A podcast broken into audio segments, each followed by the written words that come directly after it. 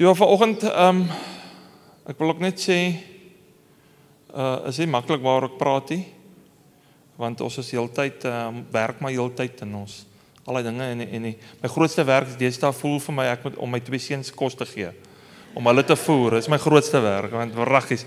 Ek sê vanoggend wakker word dan moet ek kos maak as ek by vanmiddag moet ons al dink wat eet ons as ons vanmiddag klag eet het, dan dink ons al weer pa wat eet ons vanaand. Ek is baie lief vir kos maak. So Hulle kyk gewoonlik in my oë, wat eet ons vanaand? en uh, maar ek wil vanoggend sê dat jou gesin is jou is jou area, jou plekkie wat jou die meeste skaaf. Um om meer soos Jesus te wees. En dan jou gemeente. So ek wil vanoggend praat oor um ons die Afrikaanse woord is aanspreeklikheid, die Engelse woord is accountability. So 'n bietjie mooier woord, maar aanspreeklikheid is net so want jy is aanspreeklik vir iemand naby jou. Jy kan inspreek in daai persoon se lewe en jy in sy lewe. En dis nogal 'n moeilike een want daar's twee areas wat ek gaan bietjie oor praat en die twee areas baie mense neig meer na die een want dit is makliker en baie van ons neig neig meer na die ander ene. Maar daar's 'n balans tussen die twee. Maar accountability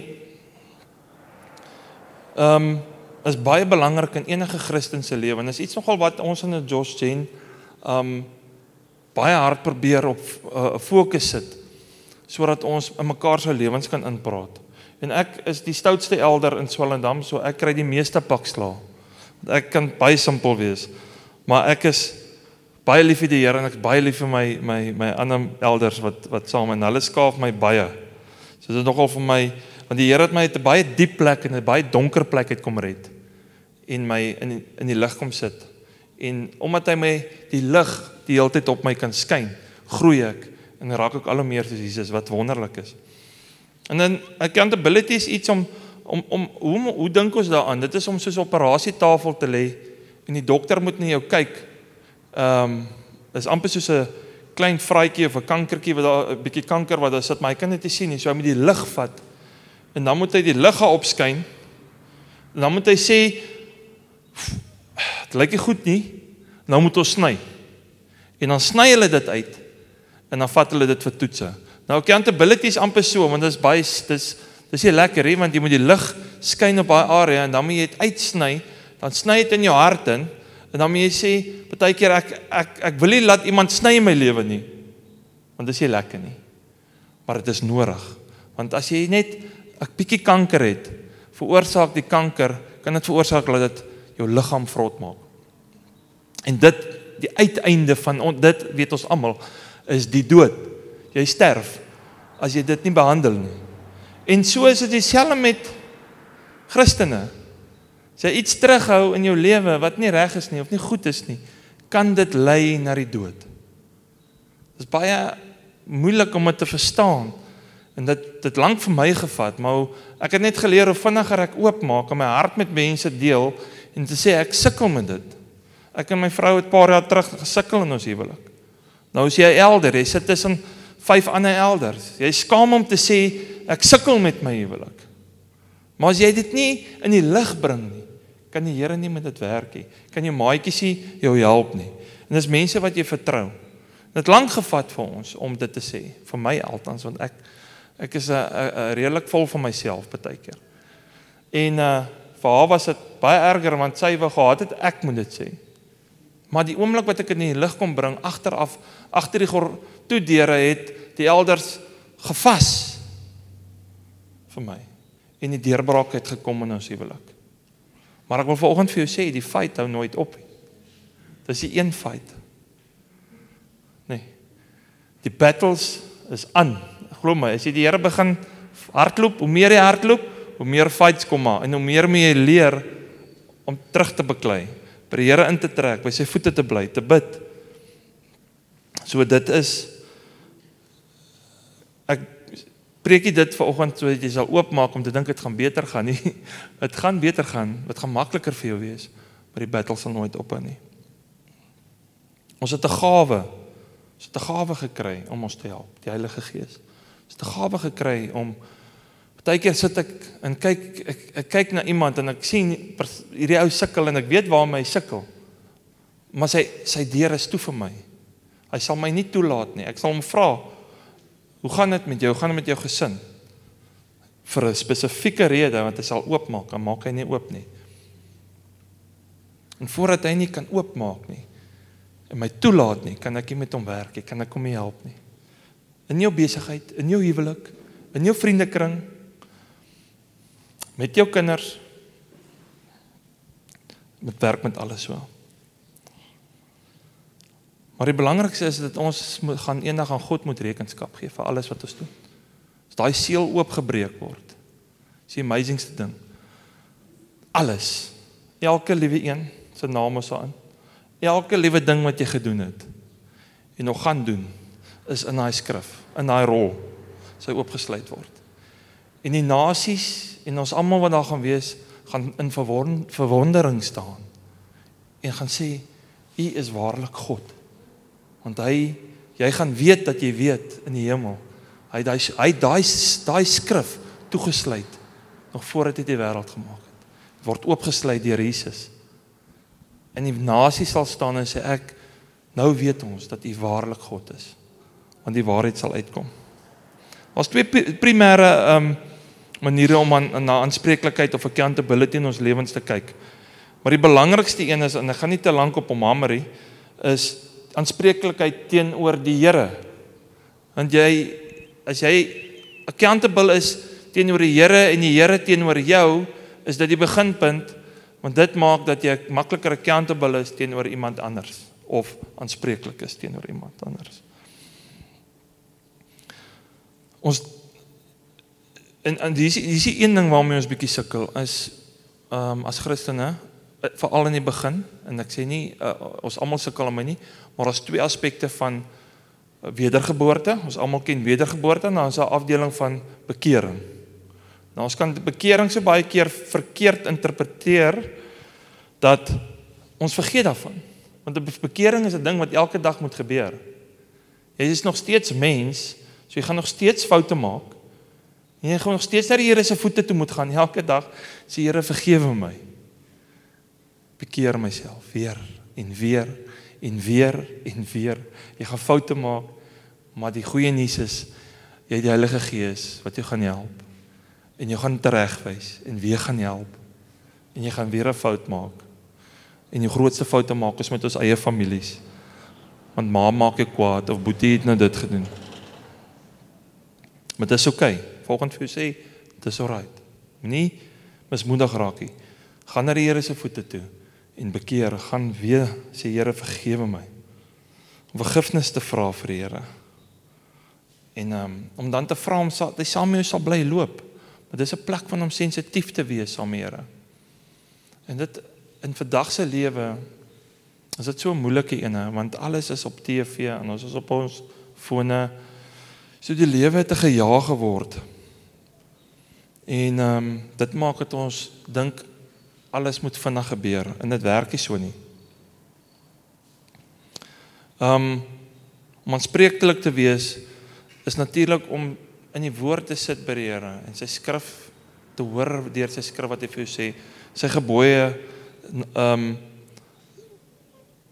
na te volg en en gehoorsaam te wees. Om sensitief te wees as die Heilige Gees met ons praat, met ons praat en oortuig te wees dat jy sy stem gehoor het. So dit is dis die eerste aspek en dit is 'n baie vinnige aspek. Maar want ek wil eintlik na die tweede een toe gaan, maar die eerste ene is die basis want as jy nie dit het, jy kan jy nie ander mense help nie en gaan jy nie maklik kan oopmaak nie. So ek wil net sommer drie skrifte lees rondom dit Hebreërs 4 vers 13 en daar staan En daar is geen skepsel onsigbaar vir hom nie, maar alles is oop en bloot vir die oë van hom met wie ons te doen het. Um ek gaan op die bord lees, ek gaan dalk beter wees. Daar is ook niks in die skepping wat vir God onsigbaar is nie. Alles loop oop en bloot vir vir sy oë en aan hom moet ons rekenskap gee. Romeine 14 vers 12. Elkeen van ons sal dus oor homself aan God rekenskap moet gee.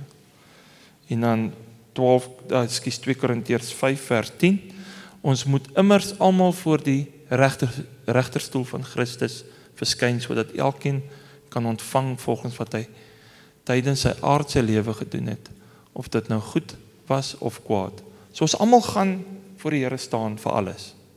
Of jy dit nou wil weet vanoggend of nou nie, ek dink dit gaan die moeilikste deel wees. Seker vir baie van ons veral as jy nie gered is nie. Ehm um, as jy voor die Here moet staan en hy gaan 'n oordeel spreek, nê. Nee. Maar dan is die die die volgende ene is is is is baie belangrik. So, maar die probleem hierso is is baie mense neig net na die eerste ene toe om by God te sit, die Heilige Gees te hoor. So vir baie mense is dit nie belangrik om in kerk kerk toe te gaan nie of in kerk te glo nie, want dit is of vir baie mense is dit belangrik om oop te maak teenoor ander mense, nie want hy glo sy by die Here sit, die Here vergewe my sonde, die Here help my. En is vir vanoggend vir jou sê, dis alleen. Dis alleen. Ehm um, Christus roep ons om vir mekaar verantwoordelikheid te doen en en vir mekaar accountable te wees. Jesus dit is ek sê altyd nog 'n voorbeeld vat. Julle ken die storie na Jesus gekruisig is. Toe stap Petrus en hy sê ek gaan nou terug visvang. Ek gaan maar weer visvang. Julle weet van dit. Toe het hulle maar weer gaan visvang, nê. Nee. Die nette uitgetrek.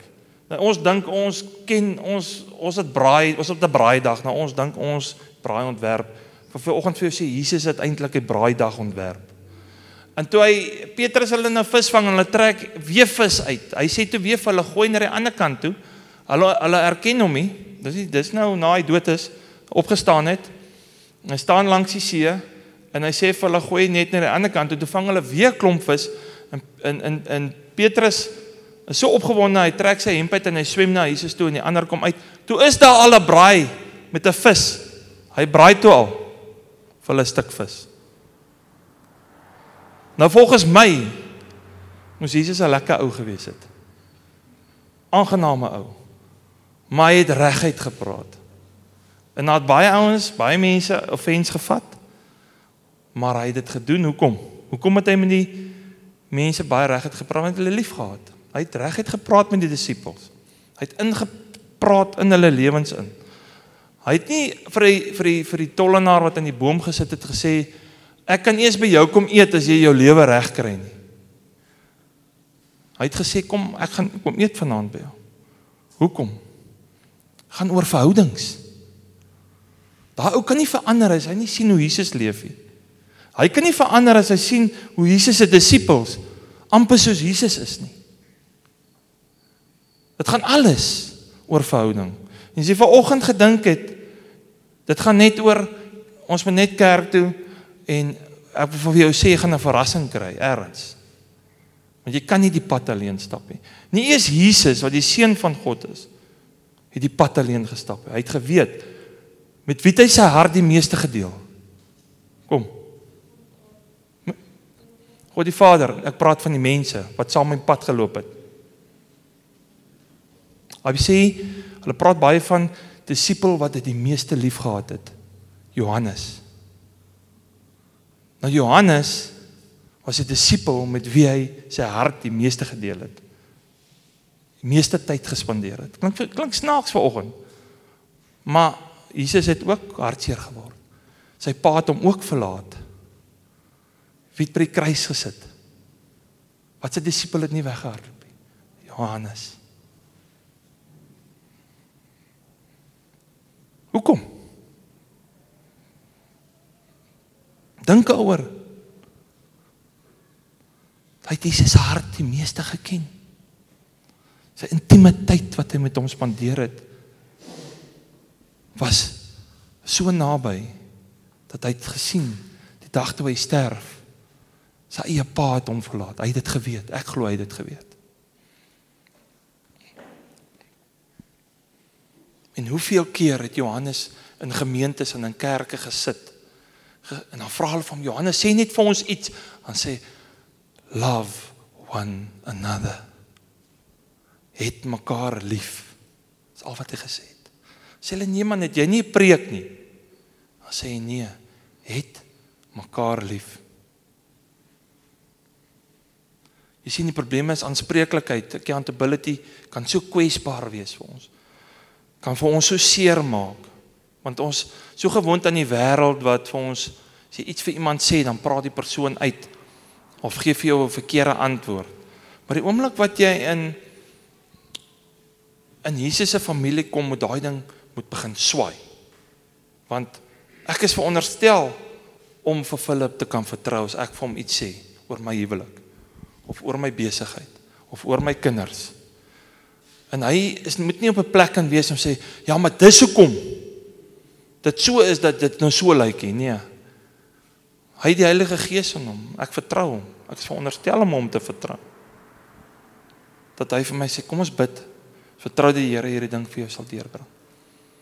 Mens sien die ding is as ons as kerk is is mensies en ek het ook in die ek het ook nou ek het nou altyd kerke noem ek het in die NG Kerk groot geword. Jy het altyd na die dominee gekyk. Hy moet dit doen en dominee moet huisbesoek doen. Ek wil vir jou sê, dis verkeerd. Jy het 'n verantwoordelikheid om na jou mense in die community te kyk. Praat nie van van community leiers nie. Oom, ek praat van iemand in jou community. Jy moet saam met jou community leiers bereid wees om pad te stap saam met mense. As jy dink jy sit net daar om te ontvang is jy op verkeerde plek. Is jou hart nie op verkeerde plek. En die meeste communities by ons wat sukkel, ek sê eerlik vanoggend hierso, is die communities want dit gaan net oor ons groepie. My probleme. Maar hulle kan nie verder kom nie. Hoekom nie? Want hulle kan nie eers gaan kuier nie. Hulle kan nie se braai hou saam nie. Hoor net wat ek sê, hulle kan nie se braai saamhou nie wat nog vir iemand innooi om te kom braai. In disipelskap sien ons verkeerd want disipelskap is ek wil amper sê 'n kwart oor woordgerig en so aan en bid. Die ander helfte is verhouding. In praat in mekaar se lewe. Help mekaar. Bid as jy siek is. Hoekom wil ons nie vir mekaar sê ons siek is nie? Die woord sê as jy siek is, bring daai persoon na die leiers, die elders toe. Hulle saam bid vir hom. Nou siekte is een ding, sonde is 'n ander ding. En sonde is 'n groot probleem. Want jy sien die die probleem is die die met sonde, die duiwel se grootste uitdaging vir hom dink ek baie keer is, is is om jou een kant te kry. Um om jou moeg te maak. Vir jou te sê met jou eie las dra. Um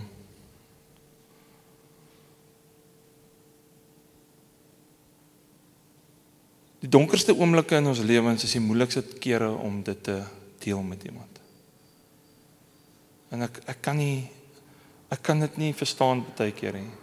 Hoekom ons as mense so is nie. Dat ons nie ook kan oopmaak nie, nie ons harte kan wys nie. Jesus het ehm um, toe hy laaste keer gebid het, het hy vir die disippels gesê: "Waak." Hy het vir hulle gesê: "Waak." En toe hulle terugkom, toe raak vang hulle nog aan die slaap. En ek voel baie keer as ons ons ons is nog aan die slaap. Die Here sê waak. Baie keer kan ons oorweldig voel met skaamte en glo dat ons alleen is in hierdie ding. Partykeer sukkel ons in ons besigheid en ons voel ons is alleen. Partykeer sukkel ek met 'n tiener En ek sukkel maar met hulle twee, maar hulle is eintlik alright. Maar baie keer sukkel ek om om aanklank te vind of ek weet daar's iets fout. Maar dit help ek hou dit vir myself nie. Daar's ander mense wat al deur ouer mense wat deur tieners is waar ons met die ouer mense kan praat en kan raad kry.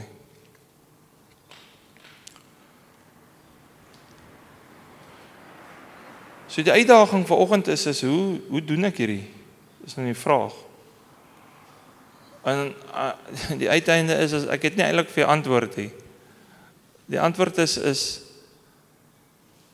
kry ten minste iemand of laat die Here vir iemand wys met wie jy ten minste verhouding kan bou wat jy weet jy kan vertrou. As die dag kom, kan daai persoon na jou toe kom en jy na daai persoon toe. Moenie kyk na Christoffel nie. As jy Luister nou mooi, as hierdie is hierdie gemeente 200 mense raak, as daar geen manier Christopher na 200 van julle kan kyk, it's impossible. Moenie laat dit jou, moenie laat jy dink hy en nog drie ander elders. Ons is 5 elders in Swellendam. Ek dink ons is nou 240. 230. Ek het 3 vier communities. Vier communities onder my en as ek nog by youth op betrokke. Ek kan nie by almal uitkom nie. Dit is onmoontlik. Ek moet seker maak dat my leefgroep se leier se hart reg is en sy huis aan plek is. Dis my grootste missie. En dan as daar regtig ernstige probleme is, dan kom ek in en ek kom help en maar die, dis in die community. Luister mooi volgens. Dis in die community waar jy verhouding bou. Dis in die community wat jy sê Ek weet nie hoe om te bid nie, leer my. Ek weet nie hoe om hierdie te hanteer, help my. Ek kan dit nie raak sien nie. Jy het die Heilige Gees in jou. Jy sal dit optel. Ons het al toe ons begin het, het ek die Here begin volg het. Mense nie kos in die huis gehad nie. As dit nie vir daai community was dat ons dit net opgetel het nie, sonder dat hulle iets gesê het. Daai mense dalk vir 2 weke nie kos gehad in die huis nie. Maar hulle kan nie oopmaak nie. Eers toe ons die dag kos vat en hulle huil.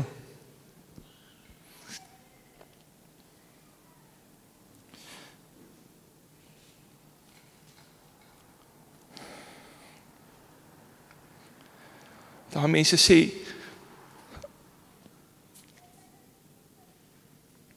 Hulle het gestaan net hulle het twee kinders eie geëet.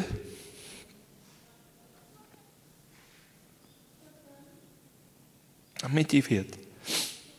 Hoekom communities daar is? Hoekom is ons daar vir mekaar? Hoekom is ek sensitief vir die Heilige Gees? En dan wonder ons baie keer maar hoekom is ons hierso? Jy is daar vir 'n rede.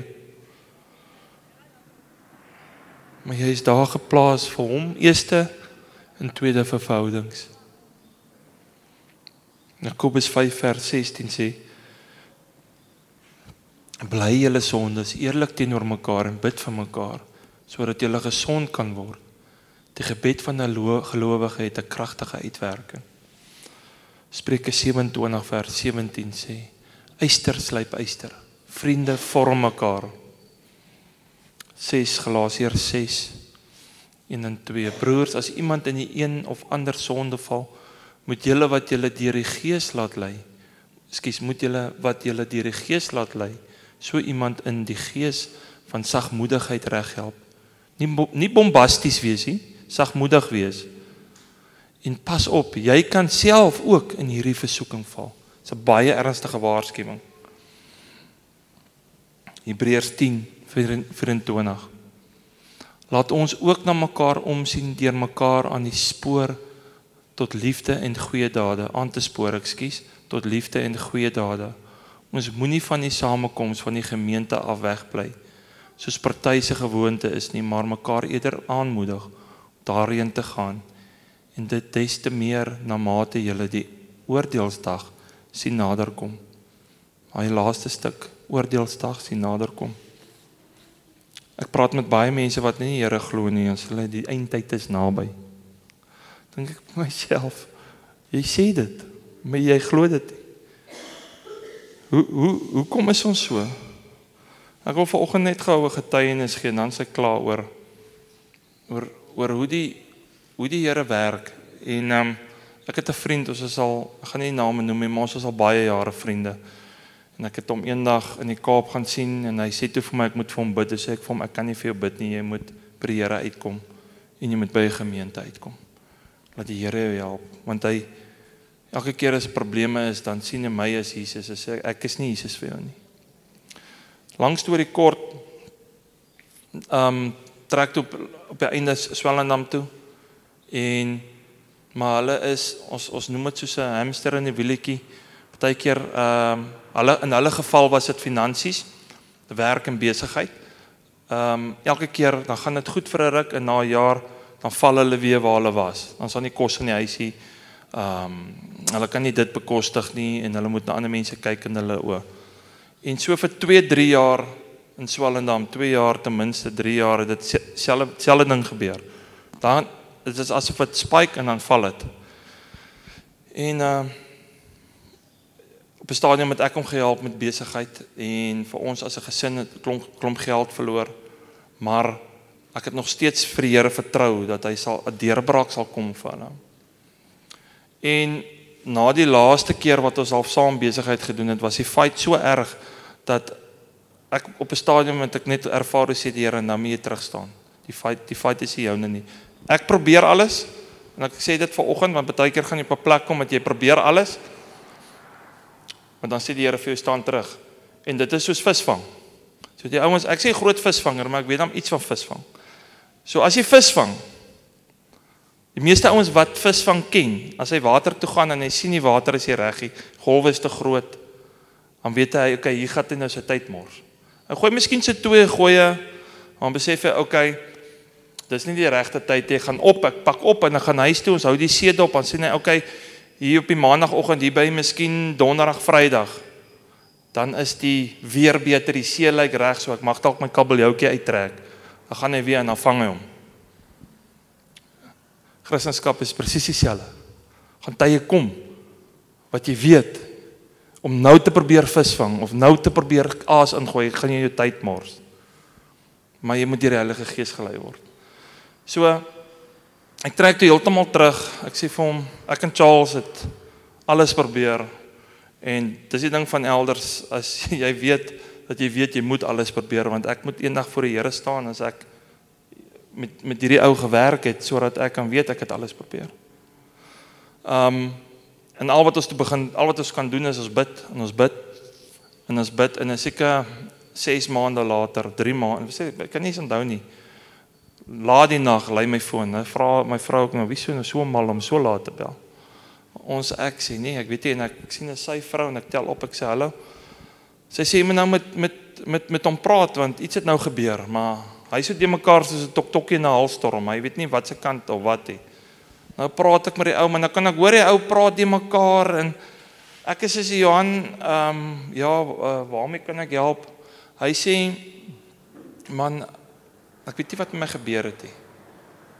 Maar ek sê vir hom ek is so die mekaar. Ek sê vir hom dis ek ek toe er, dadelik ervaar ek dis die Heilige Gees. Ek sê vir hom ek sal môre met jou praat, maar gaan nie gaan nie jou kamer toe en gaan bid vir die Here en vra vir die Here om met jou reg te maak. Dan sal ons mekaar môre sien. Dan kom toe by hom en hy sê ek sê vir hom nou toe vertel my hy sê hy het gaan sy vrou het gaan slaap en sy kinders sal slaap. Hy slaap maar min, hy kan nie by slaap nie omdat hy worries het um finansiëel en so. En hy sê die, hy hy hoor die hele tyd iemand roep hom. En hy's hy's hy's toe op daai stadium baie frustreerd en bietjie bombasties soos ons mans ons nou maar kan wees want ons ons ons half arg wat is die woord um nie aggressief nie maar enigiets wat jy nou doen is as ek ek val jou sommer aan jy weet daai tipe uh, ding is en hy dog toe eers is sy vrou wat um 'n speaker ergens gesit het. En sy naam geroep. Nou heeltyd sy naam roep. Nou sit hy in die braai area. En hy staan op en hy gaan na toe. Hy sê haar jy my geroep. Sy sê nee, ek het jou nie geroep nie. Hy sê uh, is jy seker want ek maak nie nou nie wat gat van my of wat nie. Sy sê nee, ek het jou nie geroep nie. En hy sê hy gesit in die sitkamer en hy sê hy roep iemand roep hom weer en hy staan op en hy gaan kyk en almal slaap in die huis. En hy sê in die derde keer roep iemand hom En toe hy opstaan, dis die voordeur wat gesluit was oop. Die deur is oop, die tralies staan oop en hy gaan toe na toe. Hy sê maar, "Het jy die deure gesluit?" Sy sê, "Ek het alles gesluit. Ek slaap nou. Ek is hy sê hy seker. Sy hy sê sy sê ek is seker ek het die deure gesluit." En hy sê toe by die voordeur kom en in die deur vat. Toe slaan die Heilige Gees hom. En hy sê laat hy agtertoe amper val en so dit mekaar is dat hy weet nie wat wat nou gebeur het nie. En die Here sê vir hom op in 'n paar sekondes sê die Here, wys die Here, dis amazing. Hy sê die Here wys vir hom alles wat hy verkeerd gedoen het. Alles wat reg is en alles wat verkeerd is en en die Here sê vir hom omdat jy nie dit kon laat uitgaan in jou lewe nie, het ek dit nou laat uitgaan uit hierdie huis uit. En die draaipunt het daar gekom. Wat ek vanoggend vir jou wil sê is baie keer gaan jy mense kry. Jy spreek in hulle lewe in, stap die pad. En ek het al mense gehad wat nog nooit weer teruggekom het na die Here nie. Dit gebeur ook. Wil dit net sê. Maar jy het 'n verantwoordelikheid. En vandag is hulle 'n stap nog die pad, is nie maklik nie. Ek is maar weet wat weet wat doen hy wat amazing is. Hy kom soek my op met alles. Elke besluit, elke idee, elke kar wat hy wil koop, elke besigheidsbesluit. As hy nie weet hoe om sy vrou te hanteer nie. Hy sal my bel uit nou so gelag. Ek sê vir hom ek sal self nogal dalk um, my gestrip het, maar hy het uit 'n on, onder ons gehad by die laerskool en na de, vrou derde keer vir hom iets gesê het afgegaan op haar ook terug. Dis nou 'n re, reaksie teen reaksie. En hy bel my dadelik. Hy sê maar is wat gebeur? Ek sê sy môre moet teruggaan om reg te gemaak. Maar sy hart is hy teruggegaan, hy het gaan regmaak. Dis accountability. En vir die eerste keer in my lewe um met baie dinge is dit die eerste keer wat ek dit so intens ervaar by spesifieke persoon wat die Here verander het. Ek het gedoen wat ek kon, maar die Here het hom aangeraak. So ek wil vanoggend vir jou sê, is gee jouself, is moeilik. Maar in die rede kom ek hier oor praat vanoggend want ek wil vanoggend vir jou sê is dit as as as jy sit en jy wonder oor wat is die volgende stap vir die gemeente? wil ek amper vir jou sê dit is die volgende stap. Want die Here gaan en ek ek ek spreek dit nie uit vanoggend nie, maar baie keer hou die Here bietjie terug, bietjie terug, bietjie terug. Hy wil stuur, maar hy weet is nog bietjie werk om te doen. Is nog 'n bietjie werk tussen hulle. Hulle moet bietjie verhouding bou. Want as hy 100 stuur, gaan die pap op die grond val. By ons is dieselfde. Ons weet die Here wil 'n klomp stuur. Ons weet die mense daar's nog sekere mense wat net net net nog nie reg is nie. Maar hy sal stuur soos hy goed dink. Maar sit jouself in 'n posisie te sê Here, hiersoos ek. Ek is bereid. Ek wil verander. Ek wil verhouding bou. Ek gaan beloof ek jou die Here gaan die mense vir jou stuur. Maak dit sin vanoggend wat ek sê. Ek's eintlik klaar. Maar mag julle die ervaring hê van die Heilige Gees in julle lewens, in julle communities, tussen mense. Die Here sal werk en dat die Here in jou sal werk sodat jy kan werk in ander mense se lewens. OK. So hierdie is 'n moeilike ding om oor te praat want ons sukkel met dit. Maar ek gaan nou bid vir ons en